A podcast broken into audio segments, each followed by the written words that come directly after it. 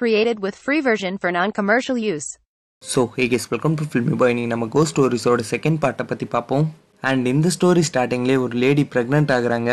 அவங்களோட ஹஸ்பண்டும் இது மெமரியாக இருக்கணுன்றதுக்காக அதை ஃபோட்டோ எடுத்து வச்சுக்கிறாரு. அண்ட் அதுக்கப்புறம் பார்த்தா அவங்களோட குழந்தைக்கு ஒரு அஞ்சாறு வயசு ஆயிடுது. அந்த பையன் ஸ்கூல் படிச்சிட்டு இருக்கான். இவங்களும் அவனை நல்லா பார்த்துக்கிறாங்க. அண்ட் இவங்க வீட்டு மேலேயே இவங்க ஒரு கூடு கட்டி காக்கா வளர்க்குறாங்க. அதுக்கும் ஃபுட் வைக்கிறாங்க. அண்ட் அதுக்கப்புறம் ப்ரெக்னென்சி டெஸ்ட் எடுக்கிறாங்க. பார்த்தா பாசிட்டிவ் வருது. இவங்க திரும்ப ப்ரெக்னென்ட் ஆகுறாங்க. அண்ட் அப்புறம் அவங்களோட ஹஸ்பண்டோ வீட்டுக்கு வர்றாரு. பட் அந்த பையனுக்கு அவரை பார்த்தாலே பிடிக்க மாட்டேங்குது. அதுக்கப்புறம் தான் நமக்கு புரிய வருது. அந்த பையன் இவங்களோட பையனே இல்லை.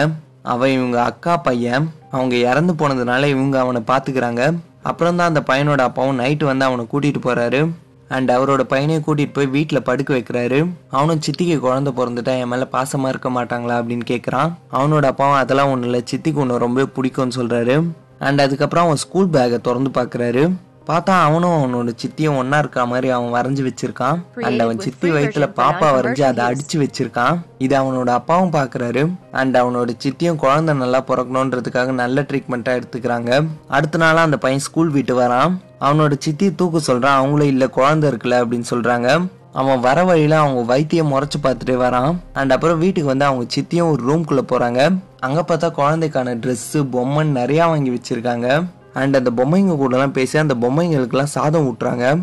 அப்போ தான் ஸ்டார்டிங் சீனில் அவங்களுக்கு குழந்தை பிறக்கும் போது ஒரு ஃபோட்டோ எடுத்திருப்பாங்களே அதை எடுத்து பார்க்குறாங்க. அப்போ தான் நமக்கு புரிய வருது அவங்களுக்கு ஆல்ரெடி ஒரு குழந்தை பிறந்தா அந்த குழந்தை இறந்து போயிருக்குன்னு. அண்ட் அந்த பையனை என்ன பண்ணுறான்னா திரும்ப அவனோட சித்தி வயிற்றில் பாப்பா இருக்கிற மாதிரி வரைஞ்சி அந்த பாப்பாவை போட்டு பயங்கரமாக அடிக்கிறான். அவன் இந்த மாதிரி பண்ணும்போது அவங்களோட வயிறு நிஜமாலே வலிக்குது. அவனை தண்ணி எடுத்துகிட்டு வர சொல்கிறாங்க அவன் ட்ராப் பண்ணுறதை நிறுத்தினதும் அவங்களுக்கு வலி போயிடுது. அண்ட் அவன் திரும்ப உட்காந்து வரைஞ்சதை போட்டு கிறுக்குறான். அவனோட சித்திக்கு திரும்ப வயிறு வலிக்குது. இந்த வாட்டி அவங்க கேட்காமலே அவன் தண்ணி எடுத்துட்டு வந்து கொடுக்குறான். அப்புறம் தான் அவனோட சித்தி எழுந்துக்கிறாங்க. பார்த்தா இதெல்லாம் கனவு. அண்ட் அதுக்கப்புறம் திரும்ப அவனோட அப்பா வந்து அந்த பையனை கூட்டிட்டு போறாரு. அப்போ அவனும் குட்டி குட்டியா இருக்கிற பறவைங்களாம் என்ன சாப்பிடுன்னு கேட்குறான் அவனோட அப்பாவும் புழுங்க தான் சாப்பிடும் அப்படின்னு சொல்றாரு. அடுத்த நாளே அவன் புழு எடுத்துட்டு போய் அவன் சித்தி வீட்டில் வளர்ற அந்த பறவைங்களுக்கெல்லாம் வைக்கிறான். அவனோட சித்தியும் வந்து ஃபுட் வைக்க வராங்க அப்போ பார்த்தா அவங்க கையில் ஒரு புழு ஒட்டிக்குது அதை அவங்க வித்தியாசமாக பார்க்குறாங்க. அண்ட் அன்னைக்கு நைட்டாக அந்த பையனோட அப்பா வந்து அவனை கூட்டிகிட்டு போக வராரு. அவனோட சித்தியும் அவன் இன்னைக்கு இங்கேயே தூங்கட்டுமே அப்படின்னு சொல்கிறாங்க பட் சித்தப்பாக்கு தான் அந்த பையனை சுத்தமாக பிடிக்காதுல. நாம் தூங்க தேவையில்லையா? அவனை கூட்டிகிட்டு போங்கன்னு சொல்லிடுறாரு. அப்புறம் அவனோட அப்பாவும் கூட்டிகிட்டு போயிடுறாரு. அண்ட் அதுக்கப்புறம் சித்திக்கு குழந்தையும் பிறக்குது. இந்த வாட்டியும் அதே மாதிரி அவங்களோட ஹஸ்பண்ட் ஃபோட்டோ எடுக்கிறாரு.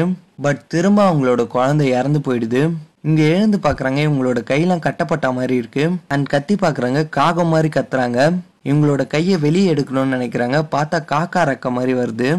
அண்ட் இவங்களோட ஹஸ்பண்டா அவங்களோட குழந்தைய எடுத்துட்டு போய் டாய்லெட்ல போடுறாரு. அதுக்கப்புறம் தான் எழுந்துக்கிறாங்க. திரும்ப கெட்ட கனவு வந்திருக்கு. அவங்க வீட்டு டாய்லெட்டே பயந்து பயந்து பாக்குறாங்க.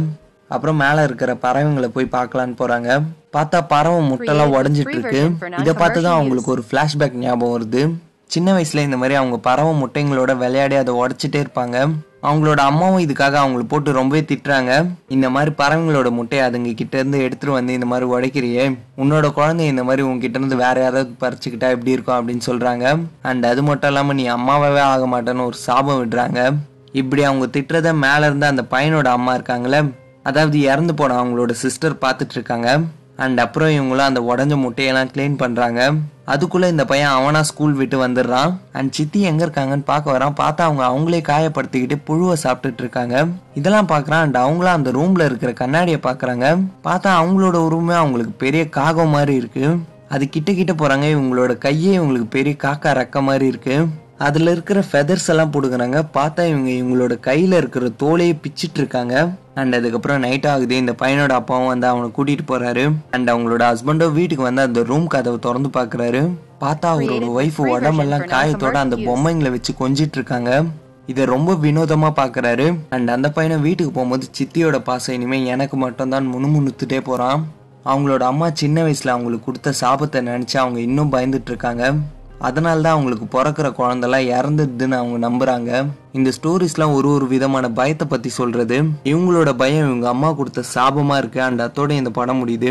தேங்க்ஸ் ஃபார் வாட்சிங் guys if like this video please do like channel spread our channel and இந்த மாதிரி படம் நான் எதனா எக்ஸ்பிளைன் பண்ணணும்னு நினச்சிங்கன்னா கமெண்ட் பாக்ஸில் கமெண்ட் பண்ணுங்கள் உங்கள் ஃப்ரெண்ட்ஸ் ஃபேமிலி எல்லாருக்கும் ஷேர் பண்ணுங்கள் அண்ட் ஆல்ரெடி சப்ஸ்கிரைப் பண்ணியிருந்தீங்கன்னா அந்த பெல்லைக்கன் எடுத்து ஆலில் போட்டு வச்சுக்கோங்க. அண்ட் இந்த வீடியோக்கு ஒரு தௌசண்ட் லைக்ஸ் கொண்டு வாங்க. பாய்